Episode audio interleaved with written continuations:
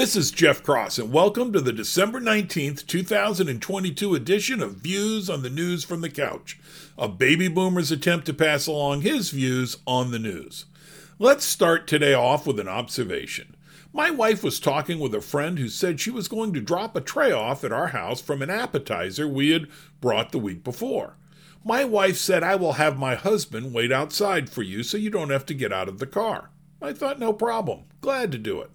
But as I was waiting for the lady, I thought, hmm, if I was talking to a buddy who said he was going to drop something off, I don't think I would have said no problem.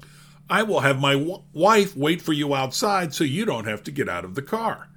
That story is not about my wife and me. It's about men and women. You see, we are a sexist society. Quick hitters. Elon Musk polls Twitter folks if he should step down as CEO of Twitter, and 57% say yes.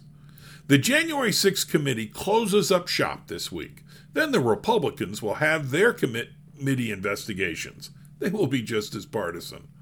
The January 6th committee did good work in establishing precedent on congressional committees' power of subpoenas. Republican House member Mike Turner says Republicans plan to use that precedent to force information from the FBI on their censorship activities relative to Twitter and I assume other social media companies. Our president lied. Most Republicans are thinking of Biden. Most Democrats are thinking of Trump. Maybe we should think of both.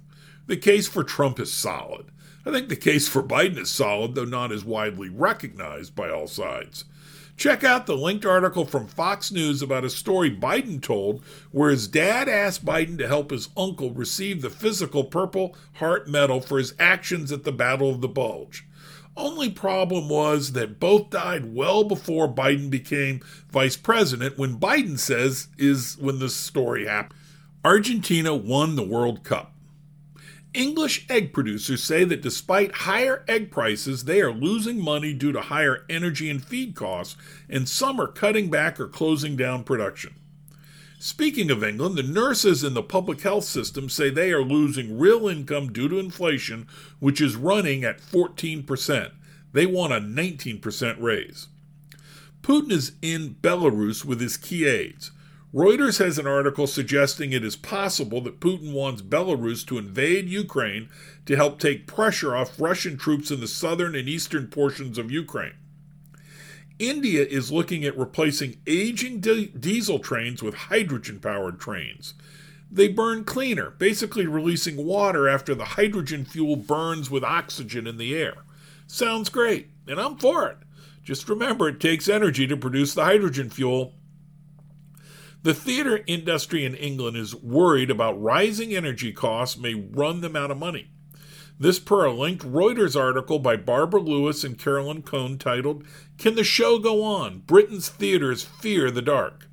Despite making windows more energy efficient, installing solar panels, and taking other energy efficient steps, for example, quote, the Mercury Theater's annual energy bill is set to reach 120,000 pounds $147,000, up from 40,000 pounds last year, end quote.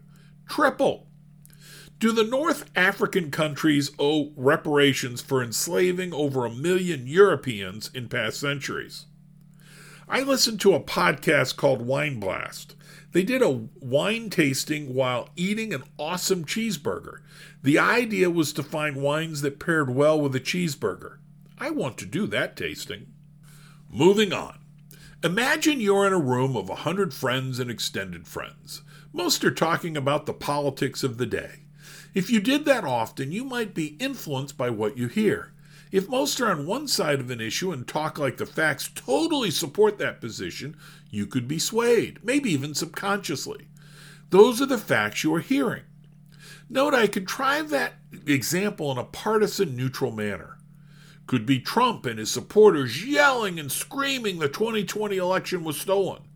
Could be Clinton saying not as loudly that the 2016 election was stolen. Or Abrams yelling the 2018 governor's election was stolen. If you only heard the conversations of kindred spirits, half might think the elections were stolen. And what if each person had an earpiece that only allowed them to hear what someone else wanted them to hear? Some conversations just were not shared, others at a much lower rate. How might that over time affect your perception of the world? I thought of that as I read Jonathan Turley's linked piece titled Censor or Else Democratic Members Warn Facebook Not to Backslide on Censorship. Four congressmen, including my least favorite congressperson ever, Adam Schiff, sent a letter to Facebook that was the basis for this article. Much of the letter is about suppressing the voices of those denying that Biden won. Specific to that subject, I was not as bothered. Mr. Turley was quite bo- bothered by the letter, though. I think part of his concern is the overall position of Democrats that censorship is a good thing. Mr. Turley pulls out this nugget from the letter quote, Unlike other social media platforms, Meta's policies do not prohibit posts that make unsubstantiated claims about voter fraud. End quote. Mr. Turley said, quote, Schiff was one of the members of Congress who, before the 2020 presidential election, pushed the false claim that the Hunter Biden laptop was Russian disinformation, and he has been criticized for pushing false narratives on Trump Russian collusion in the 2016 election. Schiff had previously, uh, uh, parenthetically, uh, Turley says, Schiff had previously pressured social media companies to expand the censorship of opposing views, end quote. I'm all for co- correct information. And God knows people get irritated with me when I start sentences with the word actually. But from the peanut gallery, it does not seem that accurate information is the goal. To the likes of Adam Schiff, the goal seems to be information that is pleasing to Democrats. Otherwise, Schiff would be calling for a ban from social media for himself. That guy is in league with Trump or Biden when it comes to false information. But back to my imaginary room. Social media done right is the room I described with many voices and many opinions that we hear snippets of, sample, and then focus on. Done wrong, and it is the same voices speaking, but we are only allowed to hear approved voices. That shapes just our not our views, but the conversation. Social media contributed to the false thinking that Trump colluded with Russia, that the Hunter Biden laptop was a fake. The latter is so funny because the laptop had been in the hands of the FBI for a year, and they had third party corroborations that the emails were legit and not plants. I hate using Nazi examples, but I will this time. Nazi propagandist Joseph Goebbels would be proud of Schiff and his buddies' efforts to control the narrative. Thanks for listening to Views on the News from the Couch. If you enjoyed this podcast, please share with your friends. If you did not, please share with the rest of the folks you know.